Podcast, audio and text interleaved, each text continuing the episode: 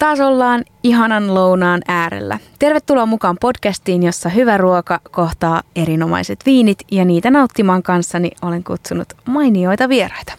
Tämä on parempi lounas ja tässä jaksossa tutustutaan kahteen klassiseen tuhtiin viiniin. Niitä maistelemaan mä oon kutsunut mestari sommelierin, mururavintolan yhden perustajan, ravintoloitsija Samuel Angelovin. Tervetuloa. Kiitos, kiitos. Mitä kuuluu? No mulle kuuluu oikein ihanaa, kun sä oot tullut tänne näin ja mä oon avannut viinit jo, laittanut ne ilmaamaan. Onko sä maistanut ne? Mä oon myös maistanut Hyvä. ne ja koitin haistella korkkia, että onko korkki vikaa, mutta en mielestäni havainnut sellaista. Teinkö kaiken oikein? Kyllä. Aina kun avaa pullon, niin siitä pitää kaataa ekaksi lasillinen avaajalle. Sen ei tarvitse olla 12 senttiä, se voi olla 4 senttiä, mutta pitää maistaa aina kun avaa pullon. Eli te teette myös ravintolassa aina niin? Joo, ehdottomasti se on se takuu. Mm. Mikä on aloittelijalle sellainen, onko jotain helppoa tapaa tunnistaa sen, että viinissä on jotain pielessä? No aika usein sanotaan, että se on maakellari. Että se kork- korkkivika niin tuoksuu maakellarille, semmoista ummehtuneelle, vähän homeiselle maakellarille. Se on niin kuin varma merkki siitä. Toki viinissä on muitakin virheitä kuin korkkivika ja korkit on parantunut laadullisesti tosi paljon viimeisen kymmenen vuoden aikana. Et kymmenen vuotta sitten puhuttiin, että korkkivika on 7-9 prosenttia kaikista viineistä. Tänä, tänä päivänä se ei ole enää niin suuri ongelma. Hmm. Mikä on hyvä juttu. On tullut paljon luo, tota, luonnonkorkkeihin on tehty parannuksia, niitä, niitä läpivalastaa ja puhdistetaan eri tavalla ja pystytään niin kuin poistamaan tämä TCA siitä.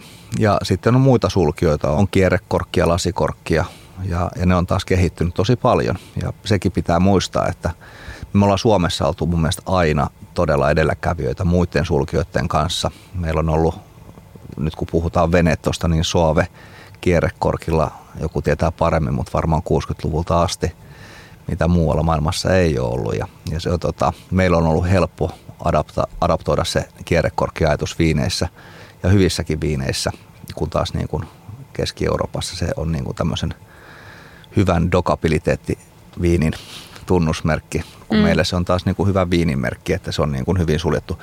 Ja jos viini on tarkoitettu nautittavaksi ensimmäisen kahden vuoden aikana, niin miksi tuhlata siihen sitä korkkia?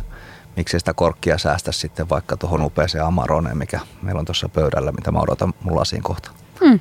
Kaadetaanpa kuule sitä ihan kohta. Äh, ihan ensin mä haluan, vai kaadetaanko heti? Onko mä vähän törkeä, että mä haluan vaan haastatella? Ei, ei. Jutellaan vaan. No ei, kaadetaan nyt viini. Aloitetaan tällä. Eli tota, päästään tätä maistelemaan, annetaan tämän avautua lasissa, Juuri eikö näin. niin? Ja voidaan sitten jutella lisää. Mutta mulla on tätä Amarone della Valpolicella Classico Riserva, joka tarkoittaa siis sitä, että tämä on pidempään kypsytetty tynnyrissä kuin niin sanottu tavallinen Joo. Amarone. Joo. Amarone on itse asiassa aika hauska. Amarone on niin kuin saanut supernosteen viimeisen vuosien aikana, etenkin Pohjoismaissa. Voisi sanoa, että pohjoismaalaiset on tehneet Amaronesta tämmöisen super, superviinin, että on ihan hauska. Norjalaiset on kovia Amaronen lipittelijöitä, niin kuin suomalaisetkin. Norjalaiset, oli yllättävä Joo. tieto. Mikä, ja ruotsalaiset myöskin. Niin, mikä, mikä meitä pohjoismaisia viehättää Amaronessa? No varmasti se, se, tota, se lämpö ja aurinko, mikä siitä lasista maistuu.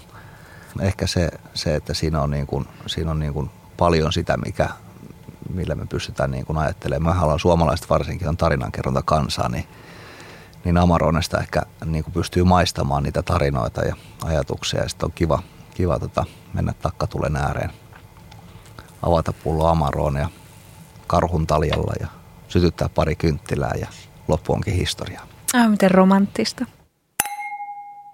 No nyt meillä on sitten tätä Amaronea lasissa ja takkatulta mä en valitettavasti pysty näissä studio-olosuhteissa tarjoamaan. No ei se hyvää seuraa kuitenkin. Hmm. Mitä, tota, mitä sä pystyt kertomaan tästä viinistä, kun sä katsot tätä lasissa? No joo, toi on hyvä kysymys itse asiassa. Mä tuosta aterimet pois, niin mä saan tuon valkoisen lautasen eteen, että viiniä kannattaa aina niin kuin laittaa niin kuin 45 asteen kulmaan sille, että siihen saa niin kuin enemmän tämmöistä niin kuin liukuvärisyyttä siihen, tota, siihen lasiin. Ja tässä on niin kuin kevyesti niin kuin tämmöinen rusehtava reuna. Tuossa on pieni vesireunus, niin kuin ihan tämmöinen niin kuin väritön ja sitten tulee tämmöistä niin kuin, voisiko tuon sanoa niin kuin tiilen punasta, joka menee sitten syvään punaan. Ja se kertoo periaatteessa siitä, että tämä on jo vähän kehittynyt viini. Ja sitten mä lunttaan Ja joo, oikeassa me oltiin. Tämä on seitsemän vuotta vanha viini. Hmm. Eli jos tämä olisi niin kuin sinertävä tämä reunus, niin se kertoo sitä, että se on nuori viini. Mutta kun se on rusehtava, niin se kertoo, että siinä on jonkinnäköistä kehitystä. Sitten kun tämä viini pyörittää lasissa, niin tähän tulee tämmöiset kauniit kyyneleet tai, tai sääret. Ja tässä on niin kuin, mitä enemmän niitä on ja mitä hitaampia ne on, niin kuin näet, tuossa nyt lähti vasta valuut toi kyynel.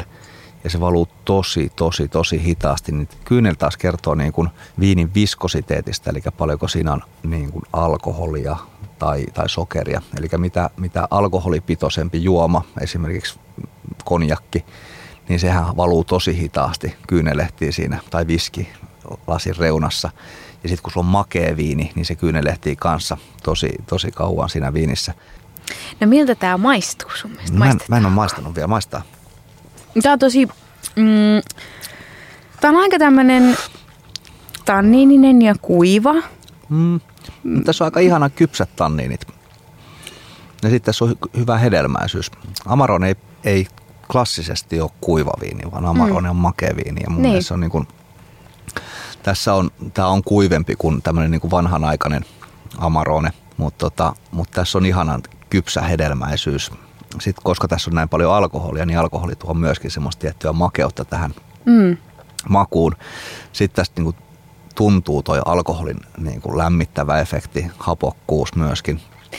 Öm, mutta Amarone viini, onko tämä sun mielestä tyypillinen Amarone? Mun mielestä on erittäin hyvä Amarone. Mm. Lähdetään siitä. Amarone on kahta, kahta kolkuta, just se vähän niin kuin kypsempi, makeampi niin kuin semmoinen vinoda meditazione, niin kuin italialaiset sanoo meditaatioviini. Ja sitten on tämä moderni Amarone, mikä on sitten taas kuiva ja vähän niin kuin kevyempi. Ja ehkä mä oon vanhan aikana, mä tykkään just tämmöisestä niin kuin makeesta, vähän runsaasta. Saa olla vähän jopa robustikin. Mä ö, oon varannut meille juustoja.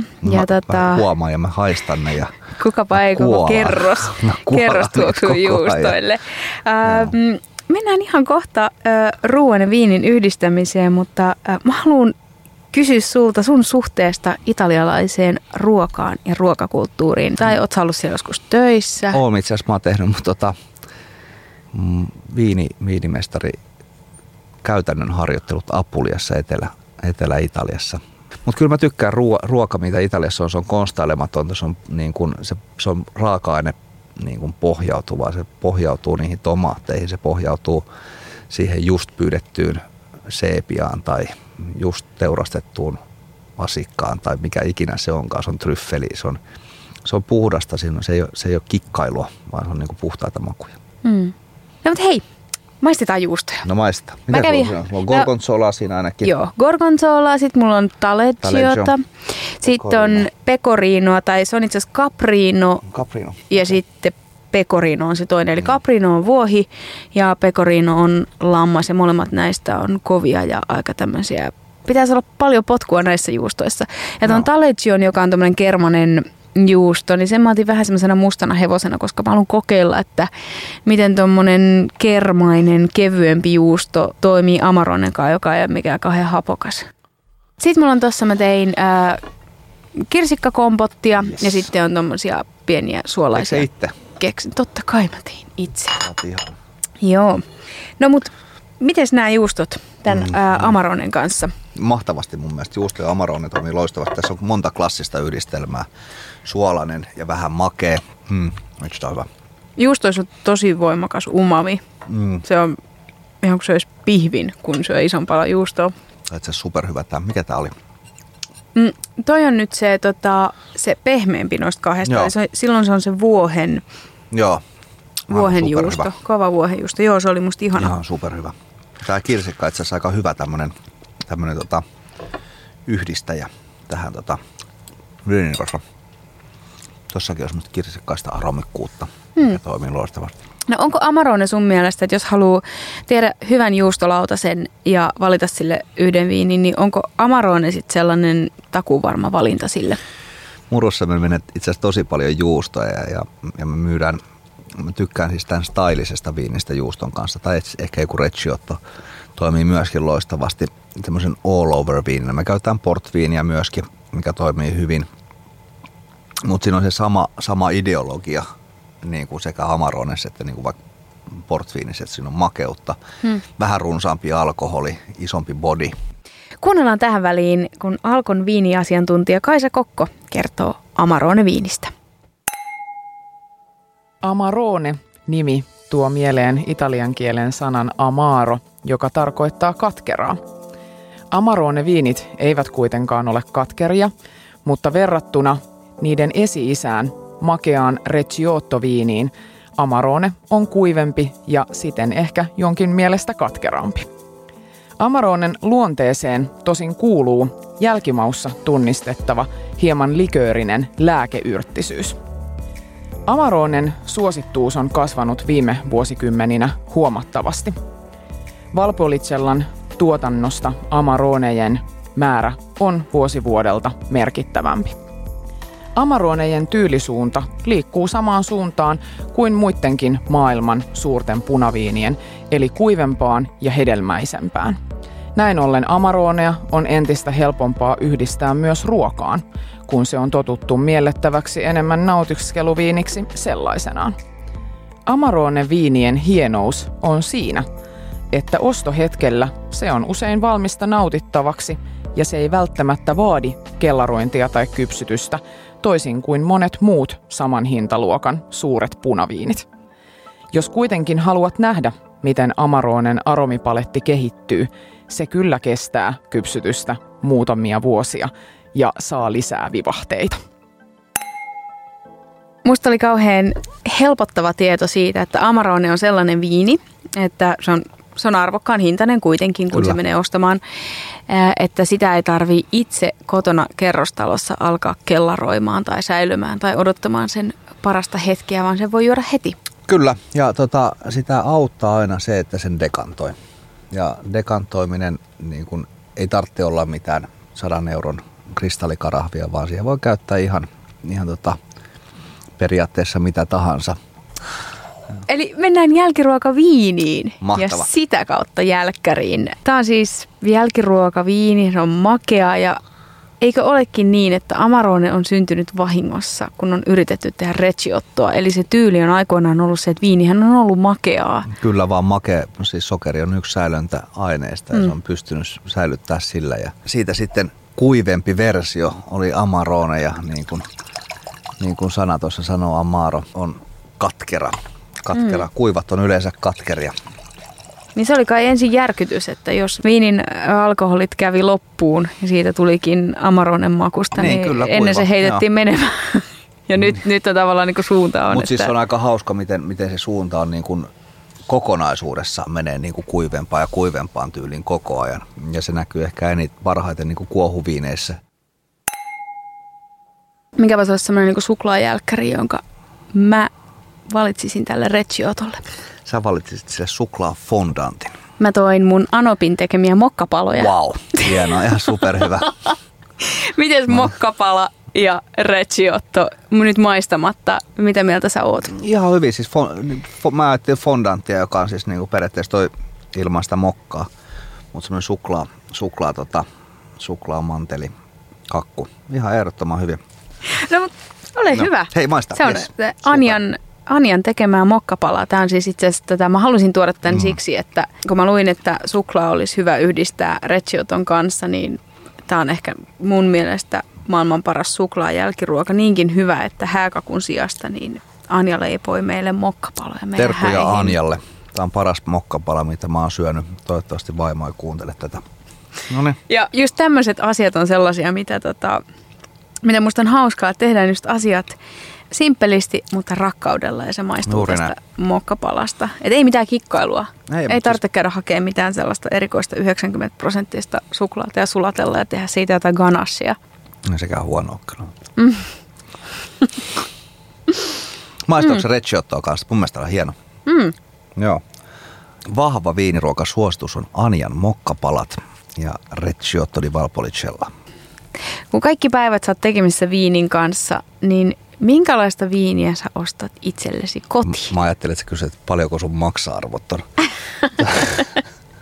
tota, mä oon huomannut sen, että mä oon nykypäivänä tykästynyt niin kuin keveisiin, aika hapokkaisiin viineihin. Ne on vähän niin kuin raikkaampia. Mutta sitten taas kyllä niin kuin tuhti, tuhti punaviini taas toimii sitten niin kuin talviiltaisin niin kuin semmoisena niin kuin auringon ja lämmön tuojana.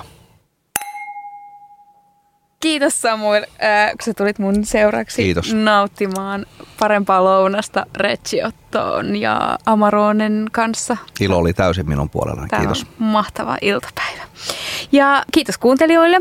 Tässä jaksossa maistettujen juustojen reseptiä ei valitettavasti voida jakaa. Niitä täytyy käydä hakema- hakemassa jostain paremmasta kaupasta tai suoraan Italiasta, mutta kirsikkahillokkeen ja, ja noiden keksien ja mun Anopin mokkapalojen ohje löytyy osoitteesta alko.fi.